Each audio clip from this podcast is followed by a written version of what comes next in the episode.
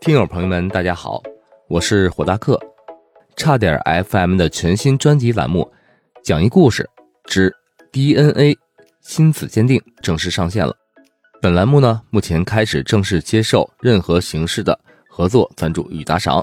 同时，如果您喜欢本栏目，也欢迎给本栏目订阅、点赞、转发。希望啊，你们能带着家人和朋友一起来收听本栏目。主播在此呢，感谢各位父老乡亲对本栏目的大力支持。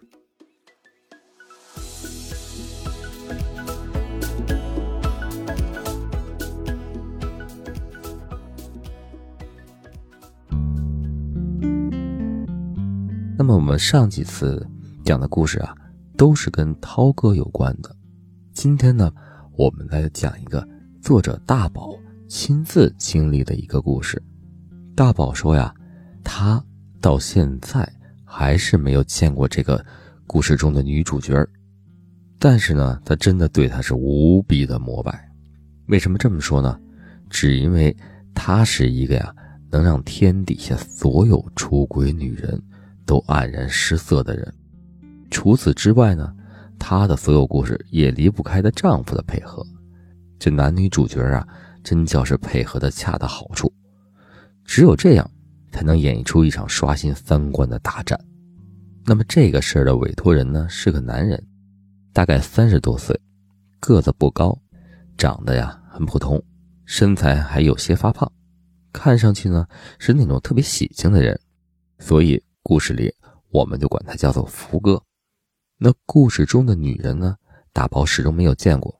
据福哥说呀，她长得特别好，个子呢却一般。算是那种偏可爱类型的姑娘吧。和这个福哥一接触啊，大宝就知道他真的是一个老实的人，不管是咨询、预约、小费还是鉴定，都是一丝不苟、客客气气的。也正是因为他有这样的性格，可能才导致他最终的悲剧产生吧。这福哥呀，来到大宝他们鉴定中心的目的是和很多男人都一样的。就是为了鉴定自己带来的小孩是不是亲生的。他鉴定的这些具体的细节，在这里咱们就不多说了。总之啊，最后结果不是。大宝呢，已经做好他拿到鉴定结果之后去安抚对方的这种心理准备了。结果这个大男人啊，一进休息室就哇的一下开始哭了，哭的那叫一伤心。大宝就只能陪着他坐着，偶尔呢给他递个纸巾什么的。大宝看得出来，这大哥真的是伤心了。要不大男人怎么能这么哭呢？其实啊，在这种状态下，只要陪着他，让他哭个够就完了。待他的情绪逐渐的平稳之后，开头的第一句话就说：“哎，你知道吗？这是第二次了。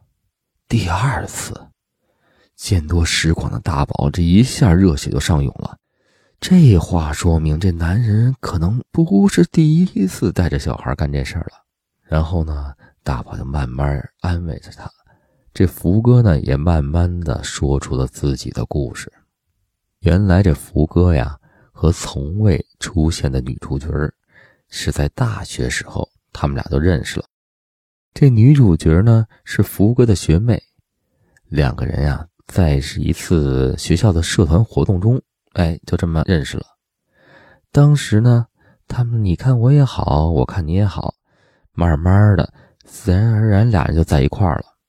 虽然这个过程发展的吧比较正常，比较平淡，但是两个人感情还不错，因为是学生时代慢慢起来的嘛，所以是那种很纯真的感情。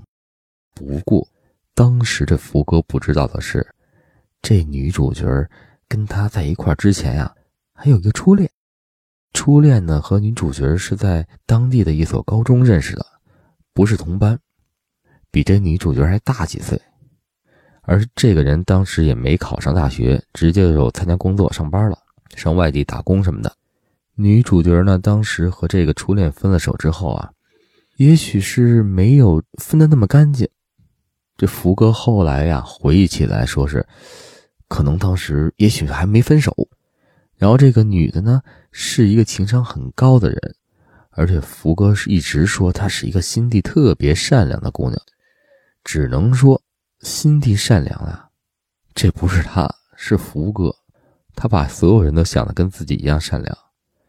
所以出于尊重福哥的原因，我们在文中啊就管这个女人称作善良女。这福哥呢和善良女之间发生那点事儿，完美的诠释出了一句话：性格决定命运。这善良女的样貌很好，一张娃娃脸啊，看起来特别可爱，而且呢，无论对谁都是一副笑脸。朋友请她帮个忙什么的呀，从来不拒绝，都会努力的帮你办到最好。包括之后啊，福哥因为工作的原因，这女的要跟着他走南闯北，背井离乡，但是他从来没有一句怨言，可以说真正是一个很好的女人。但在这个世界上，有些女人只能做好朋友，却不能做爱人，尤其是当她变成你妻子之后，那简直是，唉，无法形容。而这个善良女恰恰就是其中的典型。善良女不贪财，不图相貌，又能吃苦，又很懂得为人处事。唯一的缺点可能就是不懂得拒绝别人，尤其是对自己好的人。无论在工作中还是生活中，总会认识一些男人，哎，关系还特别亲密，有时候甚至什么姐姐、弟弟、哥哥、妹妹这么称呼着。所以用一句话来形容这个善良女，就是一个完美的朋友，一个略有缺点的恋人和一个十分不合格的妻子。而福哥呢，本性老实忠厚，人还有那点幽默，做事特别稳重，也懂得照顾人。和善良女一样啊，她性格中也同样有缺陷，这个缺陷也是不懂得拒绝。但是他们稍微有点不同的是，福哥的不懂得拒绝，更多的是在生活中事情，而不是感情。比如，什么借朋友点钱呀，啊，公司员工提点什么要求都给满足啊，等等这种。当遇到问题的时候，他更多的是从自己身上找原因。而两个人的性格差异，就最终决定了他们婚姻的悲剧。福哥是一个一旦动了真感情，就会投入到最深的人，因为善良女呢，从大二开始跟着他，任劳任怨，毕业之后陪着他走南闯北的。这福哥也感激这个善良女的付出，所以对这姑娘特别好，几乎什么都依着她。这俩人啊，都是家中的独子，姑娘家的条件不好，而这个善良女的父母呢，想从农村搬到县城住，所以这福哥省吃俭用，不抽烟，不喝酒，不应酬，哎，自己的衣服也舍不得买两件，把这所有的钱呀都存着，留给善良女他们家买房子。而对于这姑娘来说，福哥从来也没亏待过她，善良女也很懂事儿。也不要求太多，两个人生活上虽然不富裕，但也是那种衣食无忧。后来几年，这福哥升了职，有了点钱，也稳定下来了。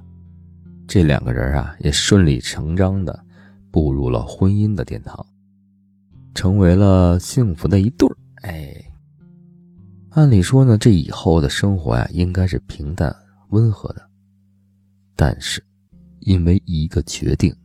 导致了福哥的悲剧第一次出现。福哥呢，当时在一家公司呀当区域经理，是需要经常出差到别的城市的，一待就是三五个月那种，长期出差啊。而这姑娘在毕业之后就一直没什么工作，朋友圈子呢也很小，都是跟着福哥呀到处东奔西走。而福哥升职之后，工作地点就这么稳定下来了。就不怎么出差了，所以俩人呢也就顺理成章的结婚了。就这时候啊，这姑娘呢提出了一个想法，说要找一工作，不想自己天天跟家待着，那么着太无聊了。福哥也很支持她，于是呢，善良女就凭自己这个当时还可以的外貌啊，和她这种讨好的性格，找了一份啊在汽车 4S 店做销售的工作。这原本是个好事儿。销售也是个普通的工作，但因为这姑娘的性格，这事情啊，慢慢就变得不那么普通了。前面不是说过吗？善良女的性格很好，特别爱交朋友，所以这一进公司没多久，就和这帮同事打成了一片。因为这善良女长得还可以，加上又是大部分男人喜欢的那种可爱类型的，所以呢，就有个别男的呀，明知道她已经结婚了，还死乞白赖的接近她。这里啊，这。咱只能说，这苍蝇不叮没缝的蛋。善良女一开始其实知不知道这些男的对她有所图呢？咱也不好说。但是从来也没有拒绝过，所以很快就和个别的男同事就走得特别亲近。这尤其其中一个比他小两岁的，更是天天的干姐姐、干弟弟的俩人这么称呼着。那关系真的极好，甚至这个半夜都会发信息，哎，道晚安。早上呢还打电话喊他姐姐起床。这福哥这一来二去的，哎，就觉着不是那么回事，特别别扭。慢慢的，福哥就绷不住了，就跟这善良女说：“你跟你所谓的干弟弟保持点距离啊。”结果这姑娘却说：“这福哥，你想多了。”我这自己是一个独生女，一直想找个弟弟。他还发誓和这同事只是很单纯的哎干姐弟的关系。这福哥因为从来也没忤逆过他这媳妇的任何决定，所以呢，他也只能这么接受了。而这个姑娘和这个同事啊，慢慢的也收敛了许多。下班之后啊，也不怎么频繁的联系了。这日子就这么平平淡淡的过了大半年。有那么一次，突然这善良女发现自己怀孕了，哎，这可是个大好事儿，于是通知了双方父母，皆大欢喜。但有句话又说回来啊，若有人不知，除非己莫为。这不管你藏得多深，他总有一天得暴露。而这次，却来得很快。这福哥和善良女刚结婚的时候，因为要负担自己的生活，还要存一部分钱给女方的父母买房子，当时没什么钱，所以呢，两个人商量好了，过个两年再要这小孩所以基本上呢，每次在行房的时候啊，都做了保护措施。这善良女怀孕之后，福哥倒是没有多怀疑。毕竟那保护措施也不是百分之百管用，怀孕的几率还是有的。但当善良女把孩子生完了之后，这孩子越长越大，福哥就发现这小孩啊，怎么怎么看就不像自己，跟他妈长得也不太像，越看得越像那善良女的干弟弟。当时啊，这善良女因为怀孕，早就从那个 4S 店离职了，在家养了一年之后，又换了一份导购的工作，和他那干弟弟至少表面上根本就没有什么联系了。这福哥呀，也抓不着什么蛛丝马迹，就直接啊，在他们当地找了一个鉴定机构，带着孩子去做了一次鉴定。这一点定可傻了眼了，这孩子。果然不是他的。自己辛辛苦苦这么多年，不但要养家，还要给岳父岳母买房子、搞装修。